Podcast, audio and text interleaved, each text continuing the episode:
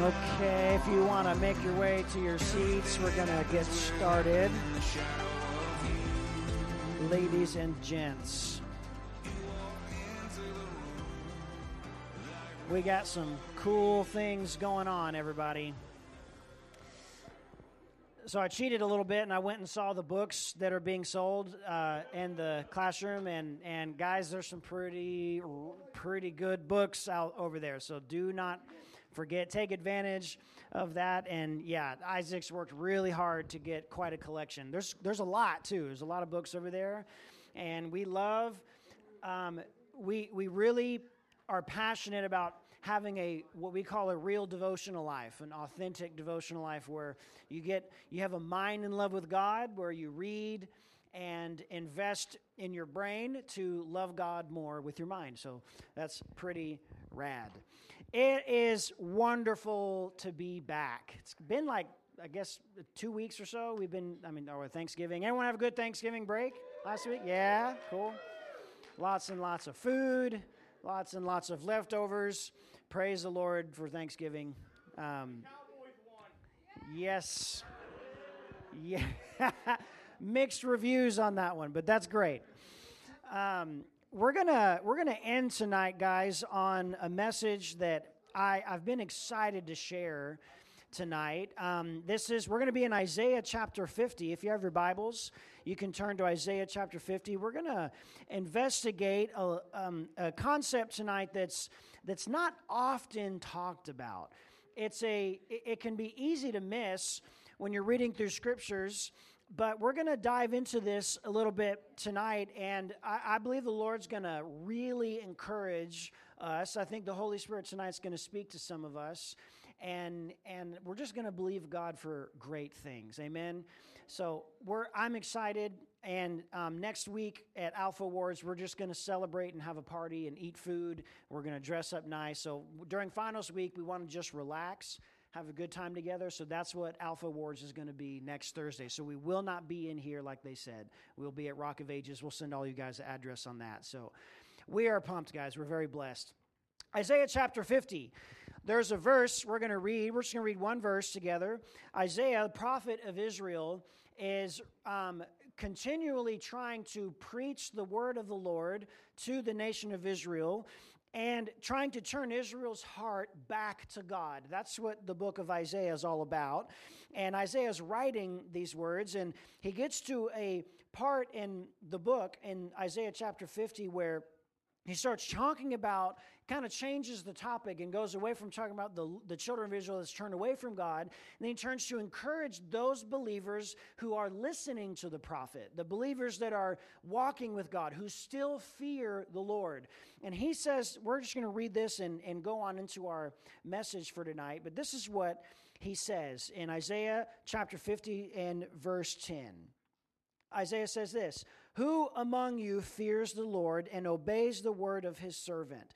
Let the one who walks in the dark, who has no light, trust in the name of the Lord and rely on their God. Let's pray. Jesus, Holy Spirit, we ask you to speak and minister to our hearts tonight. Lord, I pray over anyone who may be walking in a season of darkness that your light would shine through and that we would see you clearly, face to face, Jesus, and that we would run steadfast after you. I pray that in Jesus' name. Everybody said, Amen. Amen. So, as I said, Isaiah is bringing up a concept here that can easily be missed when we walk through life and we walk with Jesus, when we walk with God, there are many seasons of life that we encounter. And Isaiah is talking about this in this verse, who says, Who among you fears the Lord and obeys the word of his servants? He, the implication of this is clear when he's talking about those of you who fear God.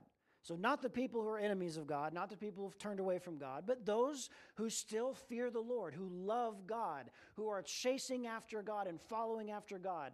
You people, he's talking about, let those who walk in darkness, who have no light, let them trust in the Lord. Now, that raises a question. How is it possible for someone to fear the Lord, to walk with God, but still walk in darkness? That's what we're talking about tonight. There are many stories in the Bible that reveal a, a fact of life that when you walk with Jesus, when you fear the Lord, you will go into seasons of darkness where it feels like God is distant, where it feels like He is not there. There's our, there are seasons of your life where you are walking in darkness, and it might not be a season that was caused by some sin that you committed. Sometimes you have seasons of darkness in your life. Look at King David. Before he was even king, he was anointed as king. He was he slays Goliath, and King Saul makes David miserable by trying to kill him constantly. Keeps throwing spears at David, and David's having to retreat and run away into the caves to hide, to run for his life. David had a season of darkness he had to walk through. And it wasn't David's fault, it was other people around him that were sinning. Is this making sense? You also have all of the prophets of the Old Testament who were persecuted. For example, you have Elijah who, who obeyed the Lord as God, and you saw he saw fire raining down from heaven and scorched up the prophets of Baal, and then and then Jezebel threatens him, and I, I'm going to come after you, I'm going to kill you, and he runs away up in this high mountain and hides in a cave, and he's terrified, afraid of his life. Elijah went through terrible seasons of darkness, though he walked with God. Noah and his family what did they endure? They crammed themselves in a boat full of animals, and as the rains came down and flooded the whole earth, Noah and his family had to endure the dark, smelly ark, a season of darkness, waiting for the rains to stop and the waters to subside. Guys, when you walk with God, you will go through seasons of darkness. You will go through struggles where it feels like God is distant, where it's almost as if He places you in a dark tunnel and it feels like you don't have help. It feels like you don't have the warm, tingly sensations like you do when you're in worship services anymore. You bow down on your knees to pray and seek the Lord, but you don't you, you and you don't have that feeling that that, that you usually get when you pray and seek the Lord. You read those verses that, that made the hairs on the back of your neck stand up. But you read them again, you read them again, and it doesn't seem to do the thing anymore. It doesn't seem to hit you like it used to. Guys, the Bible talks about how there's a season of darkness that, that is simply a season that you must pass through. Now, don't get me wrong we can place ourselves in season of darkness by our decisions. We can do that. We can turn away from the Lord. We can get into sin. We can rebel against God, and we can place ourselves in a season of darkness. We say this sometimes when you're going through loneliness, and, and people really get to complaining and griping about how they don't have any friends. But in Chi Alpha, we like to think that if you want a friend in your life, then you need to be a friend. And that's what this is all about, right? If you want a friend, then then maybe get up and go out and be a friend, and that's how you make friends. Amen. This is what small groups all about. We actively intentionally make friends so that we can get close to Jesus together, right?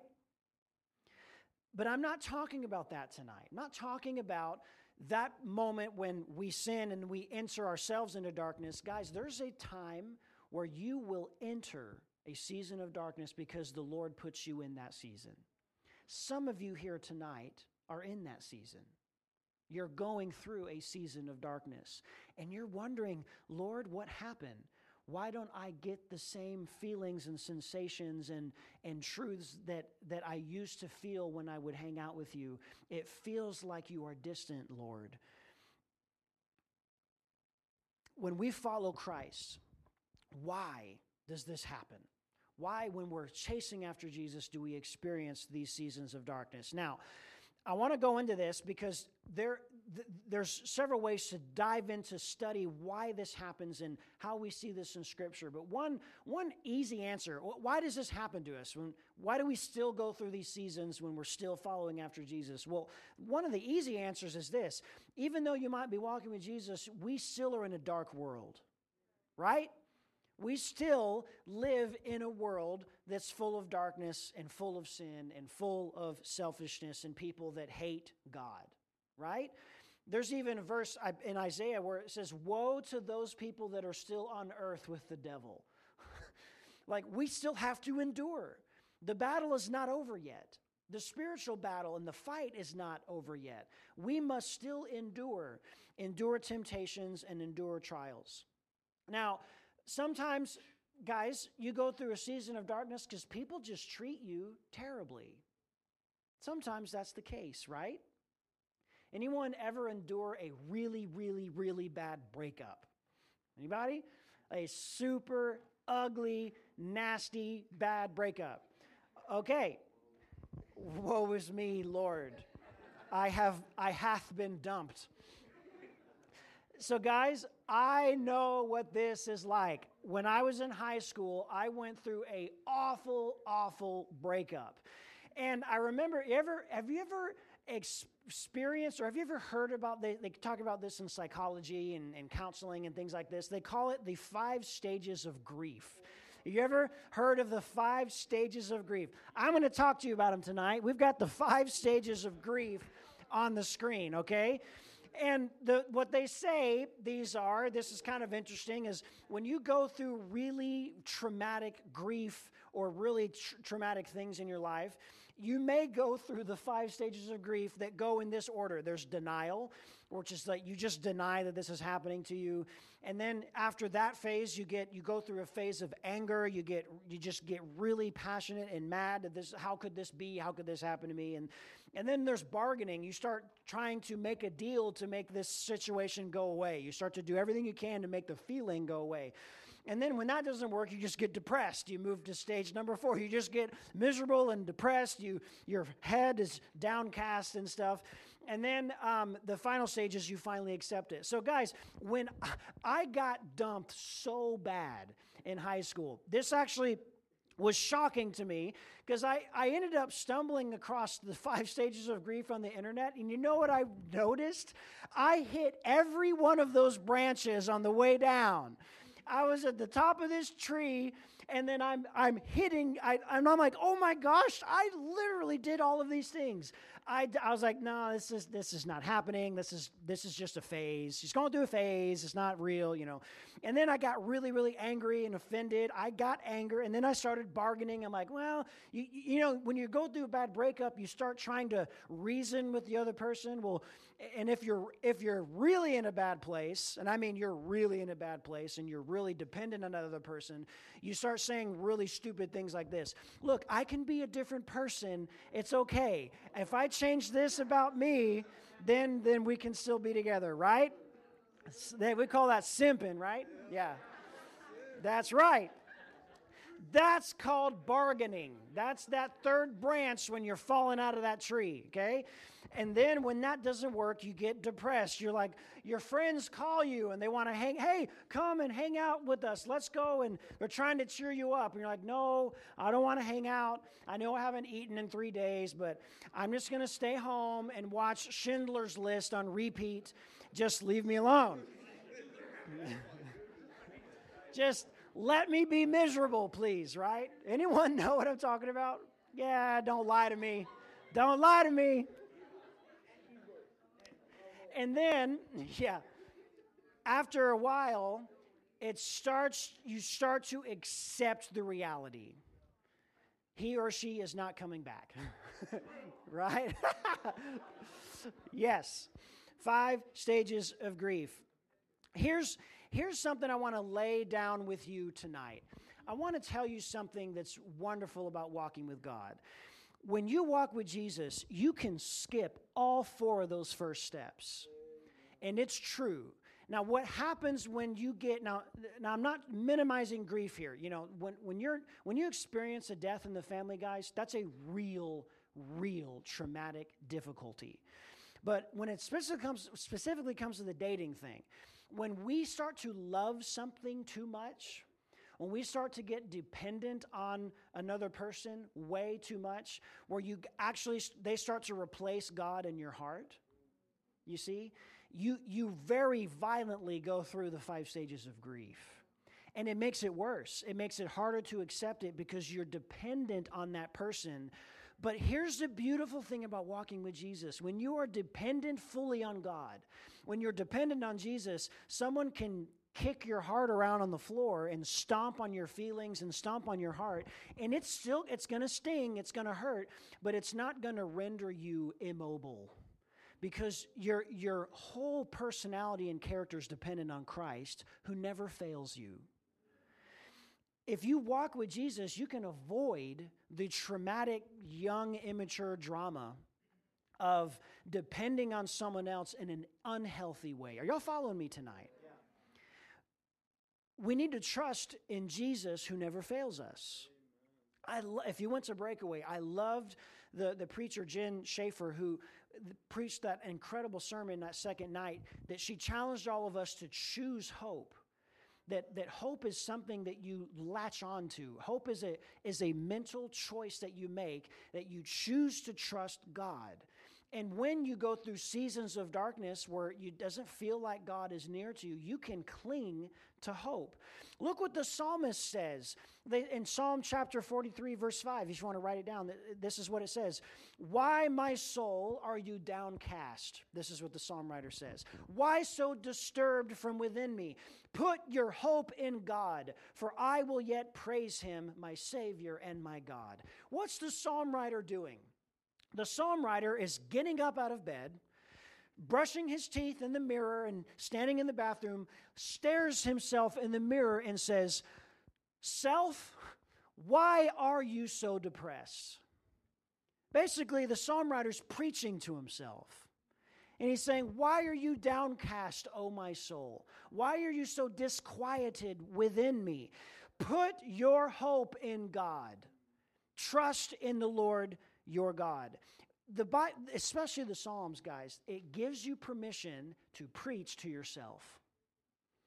Stand up and look in that mirror, and if your heart is depressed when you know it really shouldn't be depressed, and you're kind of depressed when, when really your life is very blessed, you have no reasons to be downcast and depressed all the time, you can stare yourself in the mirror and you can cling to hope and you say, choose, I'm going to choose hope today. I'm going to choose to put my gratitude in Jesus Christ. You can choose hope. You can choose to cling to God in that time.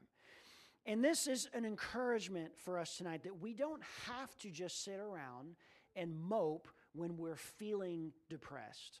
We don't have to choose to watch that depressing show over and over because it just kind of scratches that itch sometimes. You can get yourself off the floor, you can stare yourself in the mirror and you say, Hope thou in God. And you can, you have to have this attitude, guys, where you, you fight and you wrestle in prayer. Where sometimes, and, and guys, you may not have someone in your life that's encouraging you. Do you have the ability to encourage yourself in Christ when no one else is around you to do it? Or do we sit down in our in a lazy stupor of depression and misery and we get bitter at the world because we're waiting for the knock at the door for someone to come in and encourage us? Did you know that you don't have to wait? You can pick up this book, you can read the Psalms, and you can stare at yourself in the mirror and say, Hope thou in God. Oh, my soul, get yourself off the floor and trust in God. Guys, we go through seasons of darkness because we live in a fallen world. And guess what? You're going to go through seasons where you're going to endure hardship. You're going to endure the bad breakup. Some of us need to endure the bad breakup because it's just good for your soul it's good to realize that you need to be dependent on God rather than another person. I'm not trying to not, I mean, I'm not trying to say relationships are bad. I'm not, I'm not trying to say that. But when we take it way too far. There's seasons of darkness, guys, and we need to learn to trust God. So I'm going to give an illustration tonight, and this is what I'm going to do. I'm going to do a little experiment, and I want to turn all the lights off in the room. We're going to talk about walking through a season of darkness. And I'm gonna, so I, am gonna, no, no one like stand up and freak out. We're, no one's going anywhere. I'm, I'm here. I'm with you. What we're going to do is we're going to turn off these lights on here. We've got a blank slide on the screen. And I want to see how dark, it's not going to be totally dark, but I want to see how absolutely pitch black we can get in this room. Okay. And on my cue, Isaac's going to uh, turn off the lights for us. There is a fascinating thing in science that you can study that is that's un, that's amazing. I was a swimmer in high school, so I love the water. I, I love the ocean, and I, I, I, love like scuba diving. Brian and I would scuba dive together, and, and when we were in college, and um, there's an incredible thing. So I actually one of those jobs. Anyone uh, want to be a, a, marine biologist? Anyone like want to? Yeah, marine. Bi- okay, this is awesome. This is for you. This is cool. So it's got to be one of the coolest things to to you've seen on on maybe like like uh, TV or anything where you can climb. These marine biologists climb in these little submarines, and then they swim. They they basically drive them way deep, like 3,000 feet under the ocean surface. And you, if you've seen it, you kind of know what I'm talking about. And it's really cool because they go so far deep on the water where it gets totally and completely black. The sunlight doesn't reach that far down. So, all of us, for the sake of illustration, we are all in this little pod together and we're going to swim as deep as we can go under the ocean and it goes completely black. Go ahead, Isaac. So, let's see. We've got, I'll turn my screen off. So, let your eyes adjust. This is exactly a part of the plan.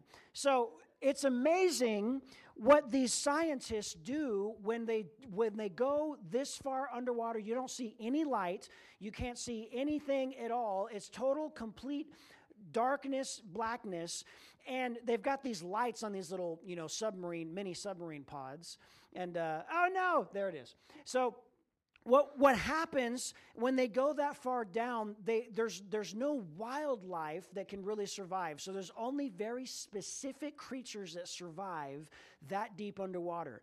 Now, here's what's crazy these little creatures have adapted and evolved to where they're, they're basically translucent. You can see through them, they're like little jellyfish creatures.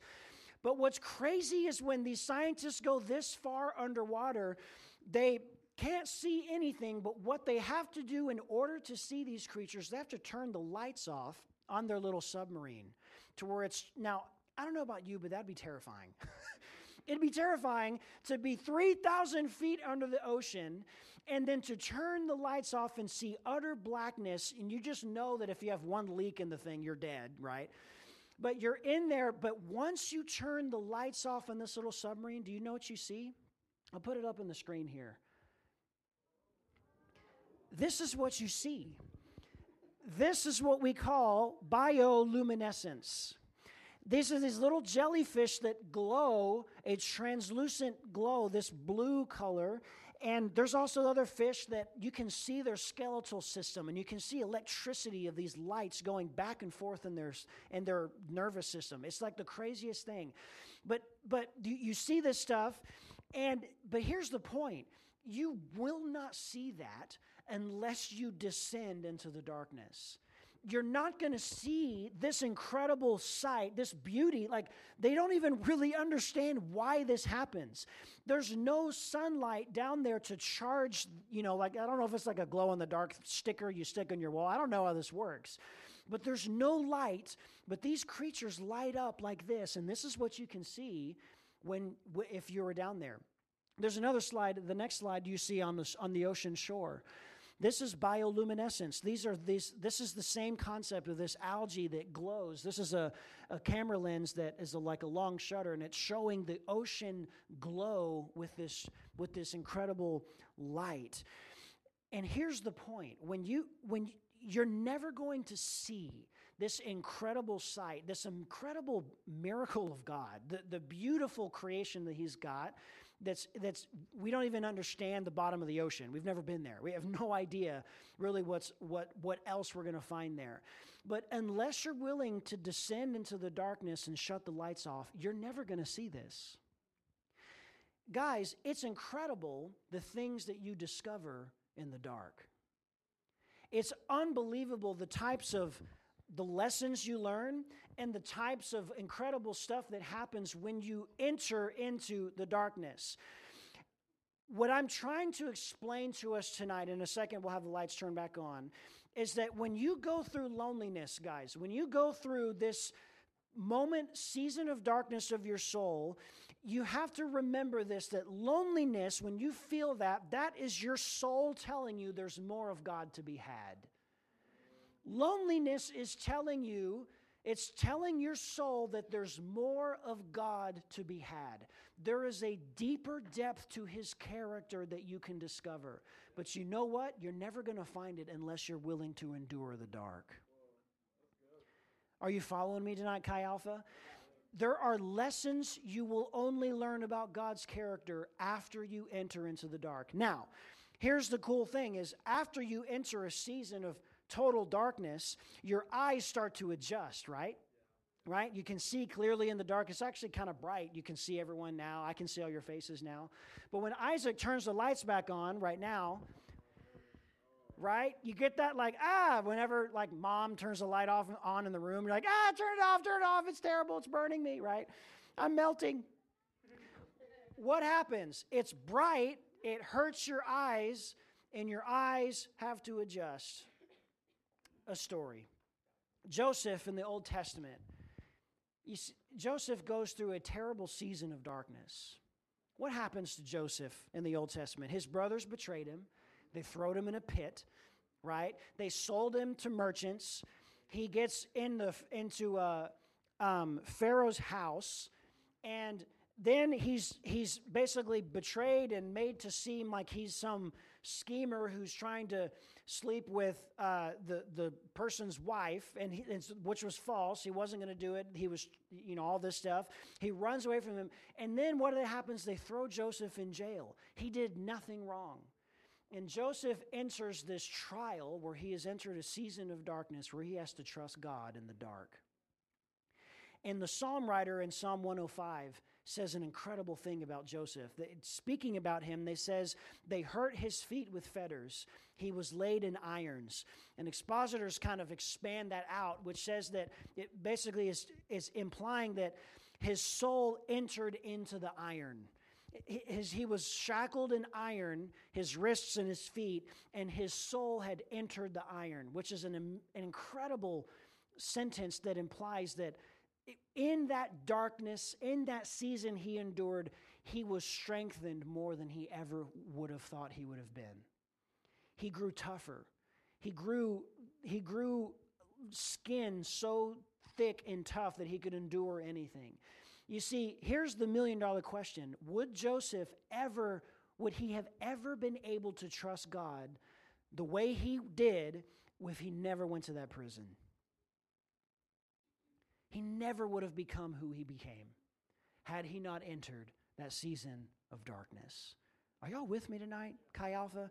Guys, there are priceless things God wants to show you, but you're never going to see that depth to his character unless you embrace and endure that season of darkness. You know, there's someone else that endured the ultimate season of darkness, and that is, you can guess, is Jesus. Jesus, the loneliest man of all time. Have you ever thought about that? Guys, think about it. Imagine being in Jesus' shoes. He is the Son of the living God. He is the person who is easiest to understand, yet no one understood him. Can you imagine how lonely it would be to be on earth and to reve- he's revealing himself and the entire world misunderstand who he was. You understand how lonely that feels? Have you ever been misunderstood in your life? You know how lonely that feels when, when your intentions and your heart meant something else, but everyone assumed you were doing something bad or something worse? It's a lonely feeling. Imagine how Jesus felt when he was misunderstood, even by his closest friends. You understand, there's a loneliness of the crowd. You, you understand, you can sit in this room, you can be in small group, you can be in fellowship, you can be here sitting in this room tonight. You can have all these amazing, great friends sitting around you, but you can still be lonely you can still be struggling something in here that that doesn't seem like no one else understands. Jesus was f- surrounded by thousands of people, but still no one understood him. There's a loneliness of the crowd. You can feel alone even when technically you're not. Imagine the loneliness of grief. Whenever you endure real grief and real hardship, imagine the grief that Jesus felt when the world rejected him. You, we get a glimpse of his grief when he's in the garden of Gethsemane when Jesus says, My soul is exceedingly sorrowful, even unto death, Jesus says. Jesus, above all others, understands the loneliness of grief. How about the loneliness of betrayal? How lonely would that feel to, to have one of your best friends, one of the 12, one of the disciples, to betray you and not only that, to betray you with a kiss on your cheek. Jesus endured the loneliness of betrayal also, but nothing compares to what Jesus endured and the loneliness that he endured on the cross. There is no more lonely place on earth than Jesus' loneliness being crucified on the cross. The other people that were being crucified next to him, they were being crucified for crimes they committed. Jesus was sinless, perfect. He never committed any crimes. He never sinned. He never doubted his heavenly Father, not even for a second. Yet he was crucified for our sins. Imagine the loneliness of the cross. Imagine how that would have felt. Sometimes you see, God places you in a season of darkness and that season that you're enduring is you are to endure that for a very particular reason. Jesus, if he hadn't have endured that darkness, imagine if he never accomplished the darkness of the cross. If he never would have endured that, then salvation for all of us never would have been accomplished. He endured that darkness for you and for me. Jesus says this incredible thing to his disciples. It actually almost it's almost impossible to understand. He says to his disciples, "It will be better for you that I leave. It'll be better for you." And he's talking about he's like, "I'm going to send the comforter, the advocate on my behalf, and he's going to testify to me. But trust me, guys, it's going to be better that I leave." And you imagine after Jesus ascends, the disciples, you, there's the verse, they're staring at the sky and they're just like, He's gone. And the angel's like, What are you looking up there for? Like, He's alive, He's risen. And, and so this is a, a fascinating concept because Jesus says it's going to be better for you that I leave. What does that mean? When Jesus ascends and he's in heaven at the right hand of the Father, we, as the church of Jesus Christ, we are enduring a season of darkness right now because our Savior is not here on the earth. He's in heaven right now. He's waiting for the right time. Are y'all following me?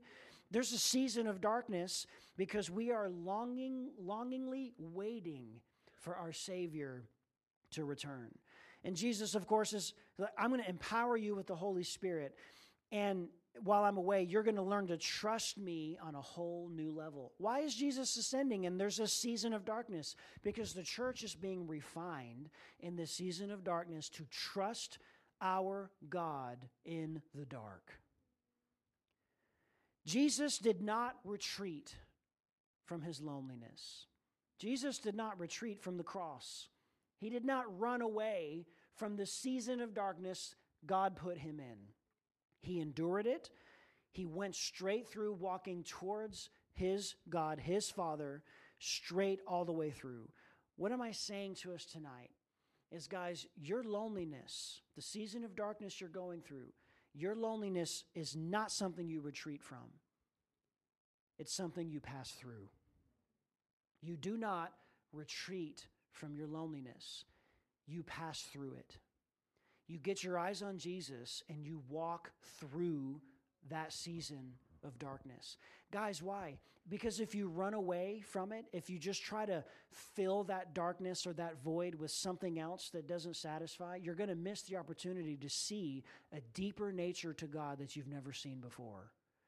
Uh, are y'all seeing this tonight? Are, are y'all following me? Because this is huge. You, you don't, you don't want to miss this, Chi Alpha. If you endure the season of darkness, you're going to go deeper into the ocean of God's character and love, and you will see and discover a depth to His love and a depth to His character that you would not otherwise see unless you travel into the depths.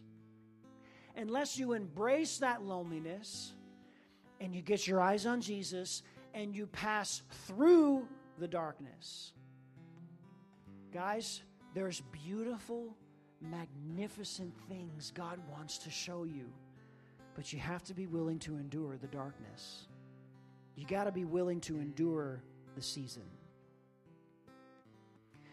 I'm going to close with this. There's an Old Testament verse that has absolutely blown my mind. And I want to share it with you tonight. Is that okay? I think this is going to, it's caused me to freak out and it should cause you to freak out too. Everybody say freak out. Leviticus chapter 16 and verse 13 is a very peculiar verse. Leviticus talking, going through the different Levitical laws. Trust me, Leviticus is one of the more boring chapters you'll ever, the boring books you'll ever read. But if you really dig down deep, it's gonna, it's gonna amaze you the type of things you find when you dive deep and figure out what it means. Here's a verse here. It's explaining the high priest Aaron and some of the instructions that he has to fulfill when he goes into the temple, the Holy of Holies. Here's Aaron. He's gone into the temple, the Holy of Holies, and then there's the Ark of the Covenant, the cherubim sitting on the mercy seat. That's the lid of the box. And underneath the lid of the box, there's the Ten Commandments, the tablets that God wrote and that Moses walked down the mountain. That's the Ark of the Covenant. And what he's doing, this is what the verse says in Leviticus 16 13. says, He is to put the incense on the fire before the Lord, and the smoke of the incense will conceal the atonement cover above the tablets of the covenant law so that he will not die. Now, what does that mean? This is crazy. The high priest was to get this little device, that little jar, and he would fill it with hot coals and he would put incense on the fire and it would start to make all of this smoke. Now, behind him, you see this curtain. Now, that's actually a big deal. That's what they call the veil. There's the veil that separates the Holy of Holies, the Ark of the Covenant, from the rest of the temple and then the people that are outside. And the priest had to follow very specific orders to go in there because of this fact. The holiness of God cannot be near sinful things or sinful people. It's just a scientific fact in the spirit world, okay? You just have to trust me on that. It's what the Bible teaches, okay? I mean, Moses asks him, Can I see your face? And what does God say? Moses, no one can see my face and live. And so, what has God done? He's placed his glory in the temple, in the Holy of Holies, and that's where his presence dwells. And he just put it there. That's where God's glory resides. So if anyone travels through the veil, which is this giant curtain, when you think of the veil, think of the hotel rooms with the super thick curtains that you can like close all the way and it blocks all the light from coming in. You, y'all know what I'm talking about? Like, like okay, I'm going to sleep till 11 a.m. today. So you're like, wait, you know, you, you get it totally shut and it totally blocks all the light. That's that. That's what the veil was. It was this thick curtain that did not allow any light or anything to pass through. Okay, this big heavy thing. So, when Aaron would what he was tasked to do is he had to make this burning hot coals and he'd put the incense on it and he would dangle this thing from like a little jar, a little chalice thing. He would reach his hand behind the veil. So he's standing on the other side. He reaches his hand in the veil, kind of spreads the curtain a- across. He, he looks away because if he looks in and sees the Ark of the Covenant and there's sin on him, he's dead. He can't see it. He, he has to cleanse himself before he goes in there. So, what he does, and this is what God asks him to do in this verse, to place the incense inside behind that veil, and he swings it around. You see, like the Catholics, how they do that? It swings back and forth. It's, that, it's kind of like that. And what happens is the incense fills the room to where it's an absolute cloudy mist of incense in that room to where you cannot even see the Ark of the Covenant in there. Now, follow me, don't miss this. Imagine like a steam room or a sauna where it's full of steam or fog, and you can't even see your hand in front of you because it's so dense. He fills this room with incense, and then he is able to pass through. And, and get, get, get this this room is totally pitch dark. It's not only dark, but it's also filled with incense. It's filled with this smoke. That way, he's he's protected from the glory of God so the glory won't destroy him. And he can do the animal sacrifice for himself to cleanse himself of his sin. And then he goes back out and comes back in and he does the same process for the rest of the nation of Israel. That's the symbol of the high priest. Now, what does that mean? Incense in the Bible is a symbol for prayer. It's a symbolism that, that's to describe prayer because your prayers are like an incense that goes up to God. It's a pleasing aroma.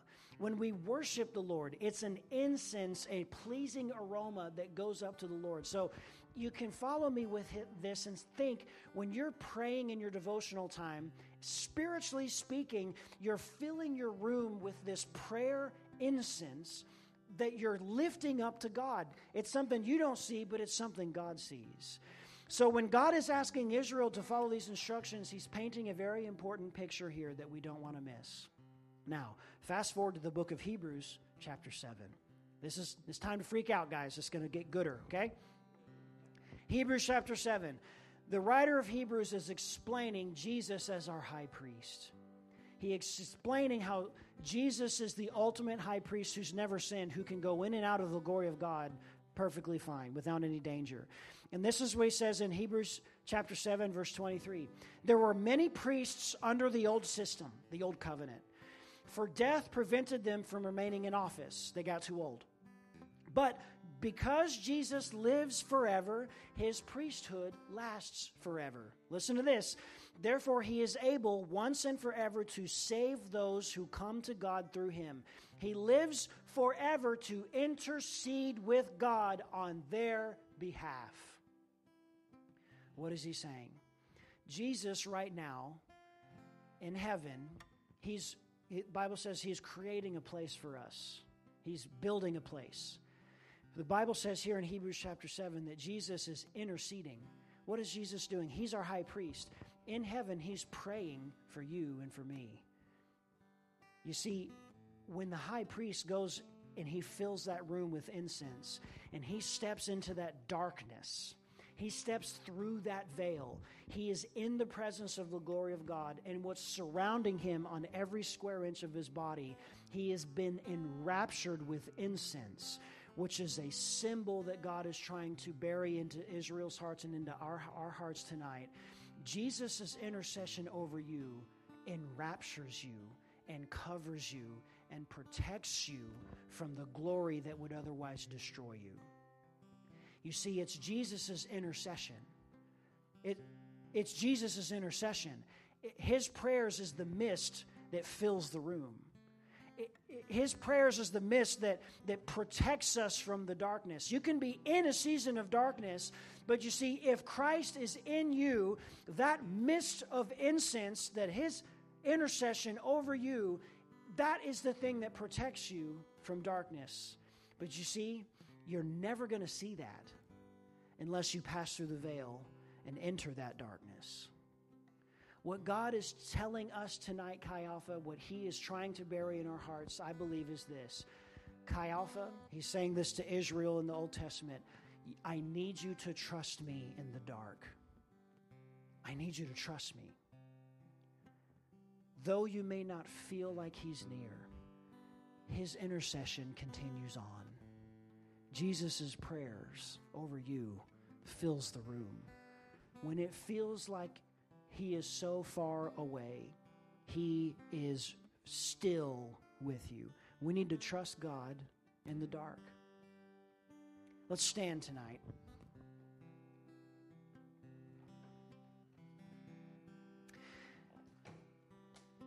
Alyssa's going to play. She's going to sing, lead us in a worship song. And I want to ask us tonight. I believe there's probably some people tonight that are going through seasons of darkness. And you've been crying out to God. You've been wondering, Lord, it doesn't feel like you're near. Where, where are you? I need your nearness, Lord. And I want to just take tonight to pray and to encourage you that regardless of what you're going through, those of you that fear the Lord, His incense enraptures you and totally swallows you up in His embrace. It, and, and when you go through that darkness, when God sticks you in that tunnel and you're going through a season of darkness, it's like you're in that tunnel, but you see that tiny little speck of light at the end of the tunnel. I mean, that's what we say. Like, guys, there's light at the end of the tunnel. Let's, we can do it. We can make it, guys. But you know what? You know why God puts you in there? It's like we did earlier when you turn the lights off, your eyes adjust. When you go through a season of darkness, and then the and then God turns the lights on in a moment, what happens? You're squinting again in the glory of God like we should have been all along. You see, we go through these seasons so that He can train us and mold us to trust Him in the dark. Every head bowed, every eye closed. We're going to have a brief response time tonight. If that's you and you're saying, Daniel, I, am going through a season of darkness, I, have prayed and I've hung out with God and I've, I've tried my my best, I've tried my hardest to get close to him, but it just, just it just still seems like and feels like he's he's not near, that he's far away. If you're going through that season and you you just be honest, would you raise your hand and say, Daniel, I need prayer. That's me. I'm going through a season of darkness. I need the touch of the Holy Spirit. That's me. You're raising your hands up high. I see hands all over this room. Amen. Let's put your hands down. We're gonna what we're gonna do tonight, we're gonna stare at ourselves in the mirror we're going to we're going to take the word of God that we read tonight. We're going to spiritually speaking, you're going to stare at your heart, you're going to stare at yourself in that figurative mirror and you're going to say, "Soul of mine, hope thou in God." There is no reason to walk around depressed when you have a Savior who prays for you. Guys, be encouraged tonight. Jesus still reigns on his throne. He still knows what you're going through. He knows the season of darkness that you're enduring. It feels like He's far away, but He's not. And if you press forward and move forward in, in trusting God in that darkness, you will make it to the end of that tunnel. And you're going to be squinting again like you were when you first met Him. Amen. Jesus, I ask you, Holy Spirit, tonight to fall on this place like incense. Would you enrapture us, O God, in your presence? May every square inch of our being be surrounded and immersed. May we be drowning in your presence tonight, God. I pray for every person that lifted their hand that's going through this season. Lord, I pray that you would show them that tiny speck of light at the end of the tunnel. Encourage them that there's this season of darkness that we go through that's temporary and it's not permanent. And that if we fix our eyes on you, Lord Jesus, you give us the strength to endure every season of life.